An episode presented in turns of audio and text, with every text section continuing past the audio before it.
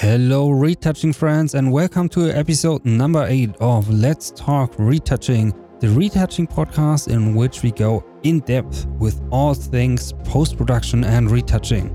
The podcast is brought to you by Edgeworld Retouch, where we offer high-end retouching services and also education.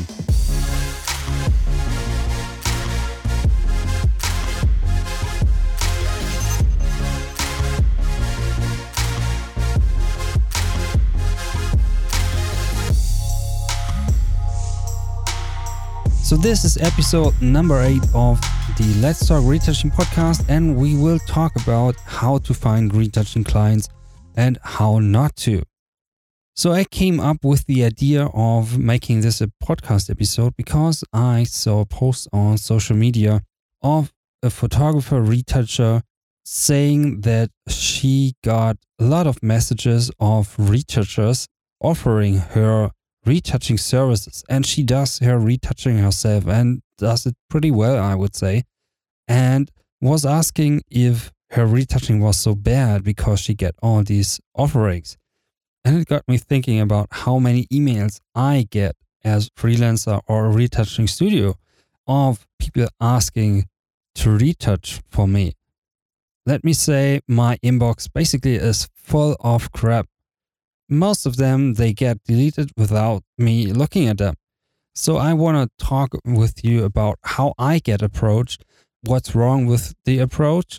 Then we will dive into how you can reach out to clients and make some valid business.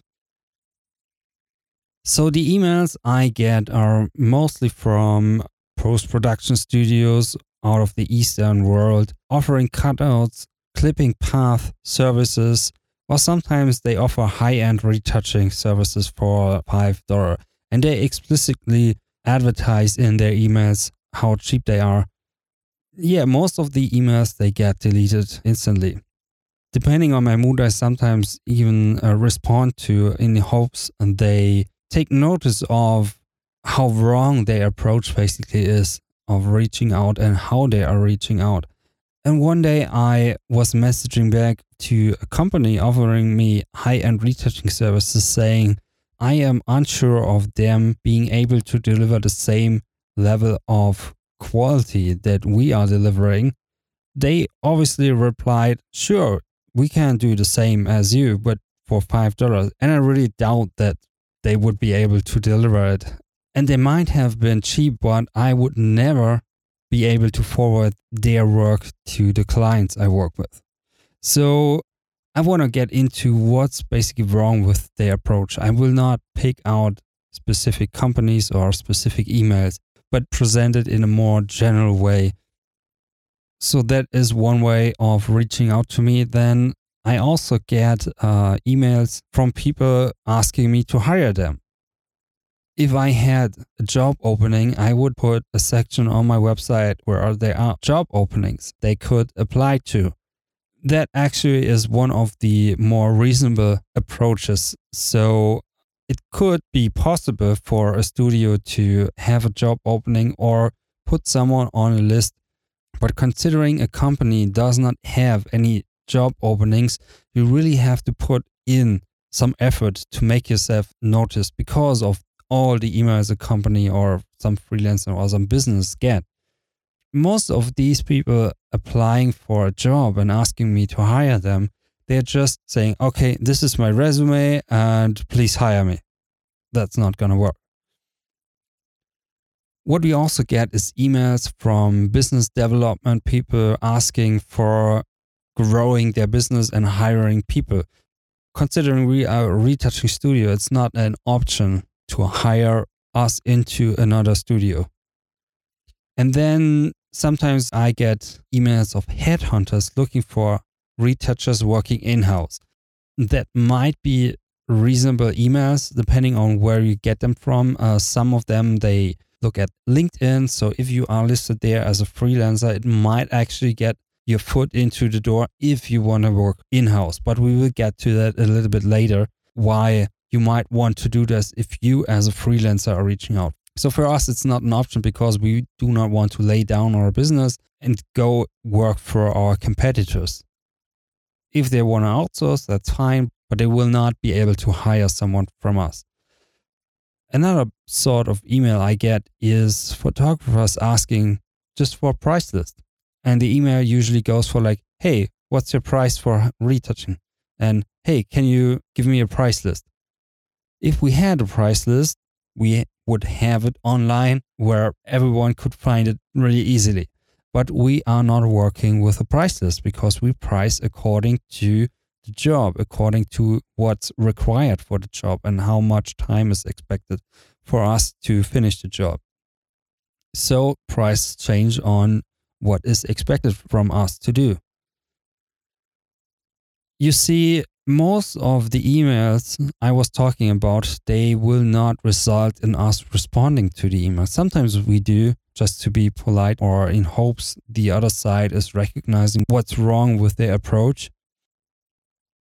The biggest problem usually with such emails is that people are not targeting the right target group. So they are just spamming people basically, and spamming is not how you get your foot in the door.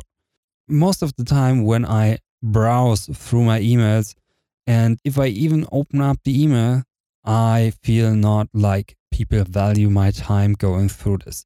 So often care and effort is not put in the email, how it's worded and what they are asking for. And oftentimes they just ask for something and do not have anything to give in return. That's one thing. And the other thing is, like, when it comes to target group, is like, I am not a photographer. I do not have images all the time to give to other people. So you cannot just come to me as a retouching business and ask, hey, can I retouch for you or something? Because we hire specific people that are suitable for our business. So people do not do the research and find out what we actually do. And also they do not put in the time to find out whom to message. So they're just using any random contact form on a website or whatever they are finding and just spamming people. So they're not sure that they are reaching out to the right person, and they're not even asking if that contact is the right contact to ask the question they have. And yet there is another thing why most people's approach is wrong, because they do not ask the question if they are the right person for a possible job, and they often overvaluing themselves. When someone is asking to retouch for us and I look up the portfolio, it's not at the same quality level. And sure, that happens, but it also goes back to it's not worth our time to debate this with someone, so we will not respond. That all leads us to what you have to ask yourself before approaching higher-end clients, be it retouching studios, be it a company you want to work for, or a photographer or an agency, depends on where you want to go with your business. So you really have to ask the right questions before even approaching someone.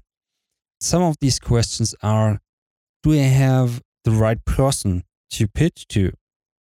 Can I offer something of value to this person? You should also ask, with what you're asking for, is what is expected from me in return? Can I meet all the quality and time expectations that comes with the job? That's super important, is always to offer something, because if you're not offering something, why should someone care if they do not get anything out of it for themselves?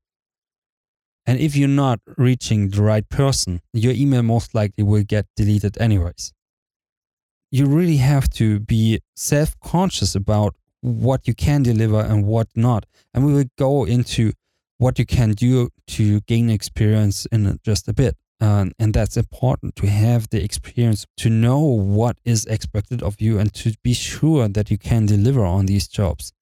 So let's get into what you can do before even approaching those higher-end clients. So before even reaching out, you have to make sure you're confident about your work.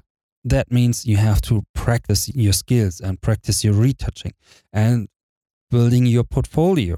So you have to have a portfolio, because everyone, when they are giving out a job, they want to know what you have done. what you can do, and they want to see it. There are a few ways how you can gain experience.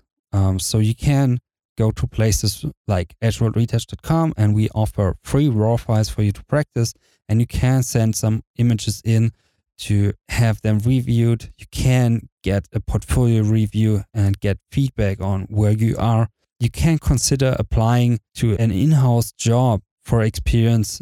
And there are tons of companies, not necessarily retouching houses. So maybe consider joining an e-commerce company that does retouching in-house. They often look for retouchers, and it's not the most exciting work, but you will be pushed through your paces there and gain a lot of experience. And you don't have to do it for 3 years or whatever, but you need to get some experience in the field.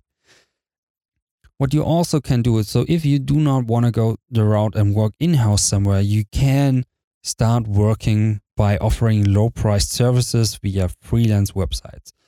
Definitely, you will not do it for the money. It's just for the experience, because you will be working with real clients and you will see what their expectations are. And often the expectations there will be way over what you will be paid. But it gives you the confidence to know how to deal with clients and to make sure your communication skills are on par and your retouching is on par, and that you can deliver in time and make sure all your processes, where how you structure yourself, how to manage your project, that all that is working. And then if you decide to reach out as a freelancer to companies and to agencies and to photographers, you have to build your online presence, your portfolio website. You have to be present on Facebook, Instagram, wherever people are. Maybe start a YouTube channel. Be present and active in social media. If you have done all that and gained some experience, you can start reaching out to possible clients and offer them to work for free. And yeah, working for free is not the best thing, but you can build trust with it. You can connect to a person. You can offer them something without anything in return, or at least you work for using the images and for building your portfolio. You have to show that you are capable of doing these jobs. So most of the time, working for free is a good way to get your foot in the door. And these clients might come back after you have done a good job and saying, hey, I have a paid job here and I have a paid job there, and can you deliver this as well? Then you can say, sure, I'm confident that I can do that. That's how you can get your foot in the door, work for magazines, work for photographers who are in advertising, and so on and so forth. So again, it often comes with, who are you reaching out to? Can you offer them something? Often it comes with working for free or working for little money, and to gain confidence, gain work experience. So let's end this with talking a little bit about how you can reach out to people. Where should you go? Obviously, I mentioned already social media. Social media sometimes is a little bit hit and miss. You obviously can have your portfolio there, which is a passive approach. People might be able to find you, but you also have to search there and find possible clients. Make sure to get the right contact, to email them, or however they would like to be approached. Oftentimes they tell you how you can connect with them. So you can use social media, Facebook, Instagram, or whatever, to connect with possible clients. Please do not make cold contacts. Just start engaging with them first, make yourself noticed, and then you can maybe reach out to them and ask for something and offer something. What you also can do is, obviously, you can use Google. Search for photographers who are big in business, who are maybe advertising with AdWords and have money to spend on it. You can go to the magazines that you like, look at photographers who work for them, try to connect with them. They oftentimes have an online presence.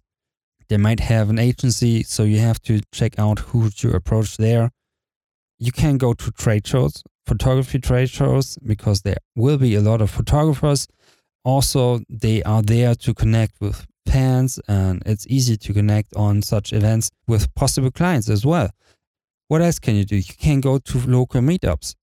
you might not have the most experienced photographers around there, but no matter if you are living in a smaller city or in a bigger cities, there will be some sort of photography meetups. Go there, connect with people, and you will get to know some people. Some of them might work in advertising. Maybe they will come up with a project for you because you are the one in your area to hire. So you have to be present online and offline. Approach it like you would sell a service. You never make cold contacts. Be sure to be present. Be sure to make different contacts and then offer someone and approach someone. So I really hope what I was talking about is helpful for you to reach out to more clients and to grow your business as a freelancer or even start your business. So I really hope this was helpful. And if you have been reaching out to clients and have gotten fewer responses than expected, then maybe I could give you some reasons why this might have been the case. If you wanted to start a business and didn't know how to reach out to clients, maybe it was helpful as well. I really hope you got something out of today's episodes. Please let me know if this was helpful. So if you change your approach now and it seems to be working better, let us know. Write us an email, comment on this episode. Again, you find the podcast on iTunes, on Stitcher, also on the website edgeworldretouch.com. So if you go there, you can definitely leave a comment. Let us know how you like this episode. Also subscribe on iTunes if you like these. We will follow up with a few more episodes and interviews with interesting people in the industry, which I'm super excited about because it gives us the opportunity to experience what other people go through, what experience they have made, and get some super great advice from people working in the industry. So that was it for today. I hope you enjoyed it again. See you in the next episode. Have a nice day.